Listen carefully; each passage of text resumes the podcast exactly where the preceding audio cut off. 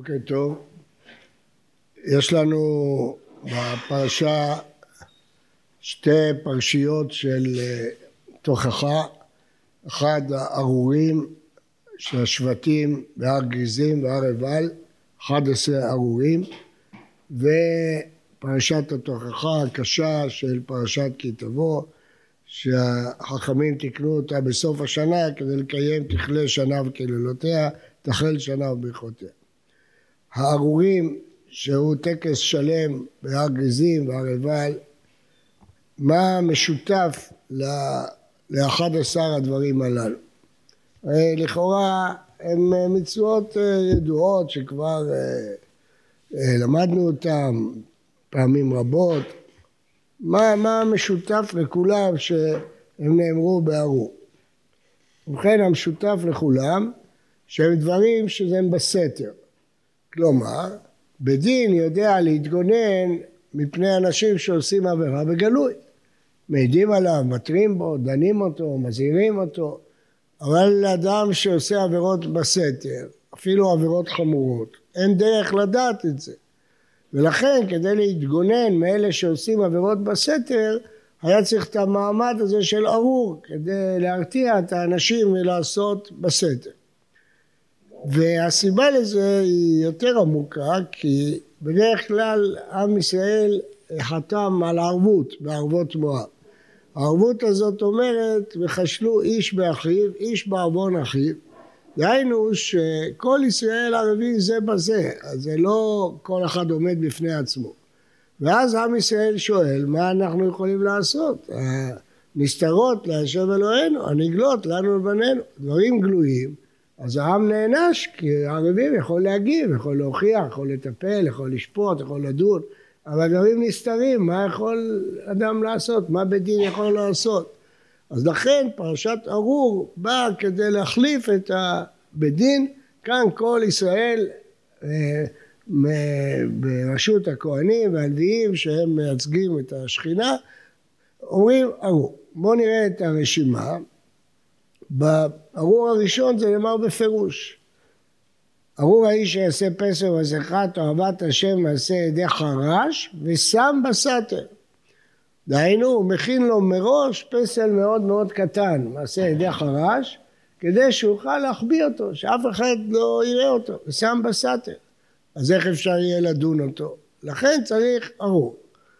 ארור מקלה אביו ואמו, אף אחד לא יודע את זה. אם הוא מבזה את אביו ואמו, זה בתוך המשפחה, עבירות שבתוך המשפחה. אף אחד לא יודע, לא יכול לדון אותו. ארור משיג גבול רעהו, מה הכוונה? היו בשדות אה, שמים סימון בין השדות על ידי אבנים או צמחים מסוימים כדי לסמן את הגבול. לא היו מפות וצילומי אוויר וכדומה. גם היום זה לא כל כך משוכלל. אז מה שהיו עושים, היה אחד בא בלילה, מזיז את האבנים כמה מטר לצד שלו, לצד של חברו, כדי לגזול לו את הקרקע. בתורה זה מופיע בשני איסורים, איסור אחד כגזלה, ואיסור שני שזה משנה את ירושת הארץ, לא תשיג רוח אשר גבלו ראשונים בארץ, כלומר אתה משנה את חלוקת הארץ שהיא נעשתה על פי השם בגורל. בכל אופן, אף אחד לא יכול לדעת מזה, הוא בא בלילה, משיג את הגבול, אפילו החבר לא יודע מזה, לכן צריך ארור.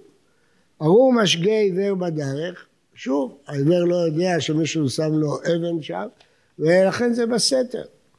ארור מטה משפט גר יתום ואלמנה, שאין להם דרך להתלונן, אף אחד לא ישמע אותם, ואחר כך יש רשימה של אה, עריות, אשת אביו, אחותו, בהמה, חותנתו, כל אלה עבירות אינטימיות בתוך המשפחה, שלפעמים עשרות שנים לא יודעים מה היה שם במשפחה. ולכן צריך ארור כדי להרתיע את האדם גם מבסתר. ובשני המקרים האחרונים, ארור מהקרע הוא בסתר. פה כתוב בפירוש בסתר. ארור לוקח שוחד, שוחד תמיד זה בסתר, אז אם כן כל המשותף לכל הארורים האלה, שזה דברים שנעשים בסתר, בדין לא יכולים להגיב עליהם, ולכן כדי למלא את הערבות כתחליף לבדין, יש את הארור הזה. לבסוף יש ארור אחד, ארור אשר לא יקים את דברי התורה הזאת לעשות אותם. ואמר כל העם אמן. פה זה קשה, על מה, מה זה מיוחס? מה זה ארור אשר לא יקים את דברי התורה לעשות אותם? זה כל התורה כולה, מה פירוש ארור אשר יקים? אז רש"י פירש, כאן כלל את כל התורה בעלה ובשבועה. אבל למה זה נמצא פה יחד עם הארורים האלה שבסתר? אז אבן עזרא מפרש, והנכון בעיניי כי קילל על מצוות לא תעשה הנזכרים וקילל גם מי שלא ישמור בסתר מצוות עשה. על כן אמר לעשות אותה.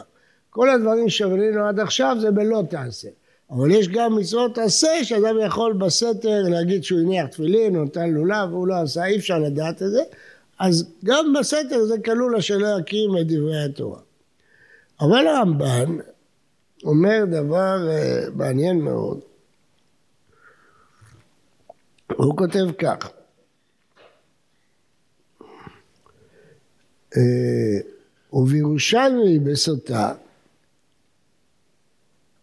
רבי שמעון חלפתא אומר זה בדין של מטה.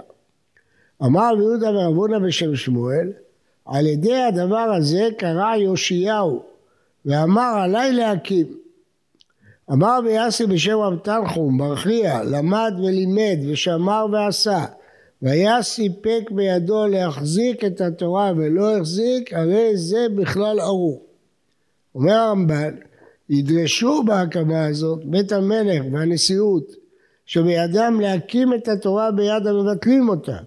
ואפילו היה הוא צדיק גמור במעשיו והיה יכול להחזיק התורה ביד הרשעים המבטלים אותם הרי זה ברור. אז הרמב"ן בשם אה, חכמים אומר פה פירוש מקורי למונח הזה שלא יקים את התורה אומר הרב, יכול להיות שאדם באופן פרטי קיים את כל התורה, את כל המצוות. והוא צדיק גמור, כמו שאומר אה, הרמב"ם פה, הוא למד ולימד וצדיק גמור במעשה. אבל הוא עושה את זה באופן פרטי. אבל יש לו יכולת להשפיע על הציבוריות, לא רק על העולם הפרטי שלו. למשל, יש לו, הוא מלך, כמו חזקיהו, יאשיהו, או איש עשיר שבכספו יכול להשפיע על הציבוריות, או אדם שיודע לכתוב, יודע לדבר, יודע להשפיע, יש לו כושר השפעה ציבורי, והוא לא עושה את זה, הוא הוא עובר בארור, דבר נורא ואיום מה שכתוב פה. הוא יכול להיות שהוא תלמיד חכם עצום, והוא צדיק גמור, והוא בבית המדרש שלו עושה את כל מה שצריך, אבל יש לו יכולת, יש לו כישרון ויש לו כושר להשפיע על הציבוריות הישראלית והוא לא עושה את זה, זה בכלל ארור אשר לא יקים את התורה הזאת. זה דברי הרמב"ן, דברים חמורים ביותר כמובן, וכמובן זה למי שיש לו יכולת. אדם יש יכולת בזכות אה, שיש לו עמדה פוליטית, הוא שר, הוא חבר כנסת, הוא ראש ממשלה, יש לו עמדה פוליטית. או להשפיע על העמדה הפוליטית, לגרום של העמדה הפוליטית, או שיש לו כושר השפעה כספית. יש אנשים שבאמצעות הכסף שלהם יכולים להקים את התורה, או באמצעות הכישרונות המיוחדים שלו, הוא יכול להשפיע על הציבור. יש חכמים, יש צדיקים שאין להם יכולת להשפיע על הציבור. אבל יש כאלה שהקדוש ברוך הוא חנן אותם ביכולת להשפיע על הציבור. ואם הם לא מנצלים את היכולת הזאת, לא רק שהם לא בסדר, הם בכלל ארור, יחד עם שוכב עם אחותו ועם חותנתו ועם לוקח שוחד, עם הדברים החמורים ביותר שבנינו למעלה. גם שהוא צדיק גמור וגם שהוא תמיד חכם גדול, אבל היה לו אפשרות להשפיע על הציבוריות, להקים את התורה הזאת, והוא לא עשה את זה. אז הוא בכלל ארור. למה הוא לא עשה את זה? כי הוא תפס את העבודה האישית שלו כחשובה, והוא לא תפס נכון את המושג ערבות שלמדנו בפרשה הזאת. הערבות מחייבת אדם על כלל ישראל, לא רק על עצמו. הוא לא נידון רק על עצמו, הוא נידון על הכלל, אם יש לו יכולת כמובן, אם אדם אין לו יכולת אז לא באים אליו בטענות, אבל אם אדם יש לו יכולת להקים, אז על זה יאשיהו קרא את בגדיו, אמר אני עכשיו מלך, אני יכול לשנות את כל העבודה הזרה שבמדינה, זה בידיי. אז אם זה בידיך, אתה צריך לעשות את זה. ואם אתה לא מלך, אבל יש לך כושר השפעה אחר, אתה צריך לנצל את כושר ההשפעה שלך כדי להקים את דברי התורה הזאת. כן, זה החלק הזה של התוכחה הארורים. אחר כך מגיעה פרשה גדולה, ארוכה וקשה מאוד, והיא פרשת התוכחה. עם ישראל רגילים אה, להגיד את זה בלחש, מסיבות אה, מובנות, מורידים את הכל, אבל אה, כשאדמו"ר מקלוזנבורג אחרי השואה הגיע לארצות הברית וחזן קרא בלחש, צעק עליו, אמר לו תגיד בקול. מה, מה פירוש הדבר הזה נראה בהמשך. מה מטרת התוכחה? לשם מה התורה כותבת בפירוט כל כך דקדקני את הצרות והאיסורים והדברים הקשים והנוראים שאפילו לקרוא אותם קשה לנו. למה? מה הצורך בזה? מה המטרה בזה? אחרי בפשטות, המטרה היא, כמו שנאמר פרשת האזינו, העידות עמכם היום. אני מזהיר אתכם. העדאה זה לשון אזהרה, כמו שור מועד, לשון התראה. העדאה זה התראה, אני מתרה בכם. אם לא תשמרו את התורה, זה מה שיקרה לכם, התראה כדי להרתיע אותם. זה ברור שזאת הסיבה העיקרית. אבל לעניות דעתי, אפשר לומר עוד דבר שהוא מאוד מאוד חשוב. אחרי השואה האחרונה היו הרבה אנשים, בתוכם אנשים דתיים, שלא יכלו יותר להאמין. ומה היה הטיעון שלהם, שהתפרסם מאוד? לא יכול להיות, אם יש אלוקים, איך הוא מניח שיקרה צרות כאלה? זה לא יכול להיות. אז הם כפרו באלוקים. אמרו, סימן שהעולם נתון ביד המקרה חלילה, ואין משגיח ואין כלום וכן הלאה. והטענה הזאת התפרסמה בהמון המון שירים וסיפורים וספרים והגות אחרי השואה. ולעניות דעתי זאת אחת ממטרות התוכחה. לא רק להזהיר, אלא גם להעיד, להעיד במובן של עדות, לא רק במובן של אזהרה. דהיינו, שכשיקרה לכם את זה, אל תאמרו סימן שאין אלוקים חלילה, ושזה במקרה בא לנו. להפך, הקדוש ברוך הוא אמר לכם שזה יקרה. אז אל תגידו שזה סימן לחוסר אמונה, להפך, זה סימן יותר לאמונה. להגיד כל מה שקרה לנו הזהירו אותנו, אמרו לנו. ולכן התורה מפרטת פה גם את הדברים המאוד מאוד קשים. כדי שלא יגידו דברים כאלה לא יכול להיות שבאים מאלוקים. שאדם יאכל את בשר בניו ובנותיו, זה לא יכול להיות. זה ברור ש, שחלילה אין אלוקים. ויבואו לכפור. לכן באה הפרשה הזאת להגיד, אני הזהרתי אתכם. הזהרתי אתכם לא לעבור את האב, ואם כן יקרה כך וכך וכך וכך, עם פירוט של כל הדברים הקשים ביותר. ועוד כתוב, גם חולי אשר לא כתוב בספר תורה הזה. גם זה. ואז, כאשר זה בא חלילה, אדם המאמין אומר נכון, הזהירו אותנו בתורה הזו, אנחנו יודעים שהזהירו אותנו בתורה הזו. סיפר אדם אחד מחיפה שהוא פגש איזה עולה מרוסיה ונכנס איתו בדברים והוא אמר לו שהוא לא יודע כלום על היהדות, על התורה, אמר לו שמע ישראל, לא, משהו, לא, כלום, כלום. הוא יהודי, צאצאי של יהודים, אבל אחרי השנים ברוסיה עשו את זה. אחר כך הוא לחץ אותו, תגיד משהו, זה, אז הוא אמר אה, פסוק, תחת אשר לא עבדת את השם אלוהיך בשמחה ובטוב לבב מרוב כל. פסוק מהפרשה שלנו, מהתוכחה. אז הוא מתפלא, שמע ישראל הוא לא יודע, ואת הפסוק הזה הוא יודע. אז הוא אמר לו, אני אגיד לך, אני במחנה השמדה הייתי ליד אה, רב אחד, האדמו"ר מקלוזנבורג, וכל פעם כשהיו הולכים ויורים בנו וסוחבים מסעות, כל פעם הוא אמר את הפסוק הזה אלף פעמים, תחת השלמת השם ושמחה, תחת השלמת... נכנס לי בראש, אני לא יודע מה זה, אבל זה הפסוק שנכנס לי בראש. אז ממנו למדנו שהאדמו"ר היה משנן את זה כל הזמן, תחת אשר למדת את השם לך בשמחה. כלומר, הפסוקים האלה הם, ולכן אני חוזר לסיפור שפתחתי בו, כשהוא היה בניו יורק, אחרי המלחמה, אז הוא אמר לחזן, תגיד בקול, למה אתה אומר בשקט? שכולם יראו שהזהירו אותנו שהדברים האלה יקרו, אמרו לנו שהדברים האלה יקרו. זה לא שזה בא ממקום אחר, זה בא מאלוקים, הוא התרה בנו, והוא אמר לנו. ולפי זה מטרת כתיבת ההוכחה, התוכחה היא לא רק עדות במובן של העדאה, של אזהרה, אלא עדות במובן של עדות.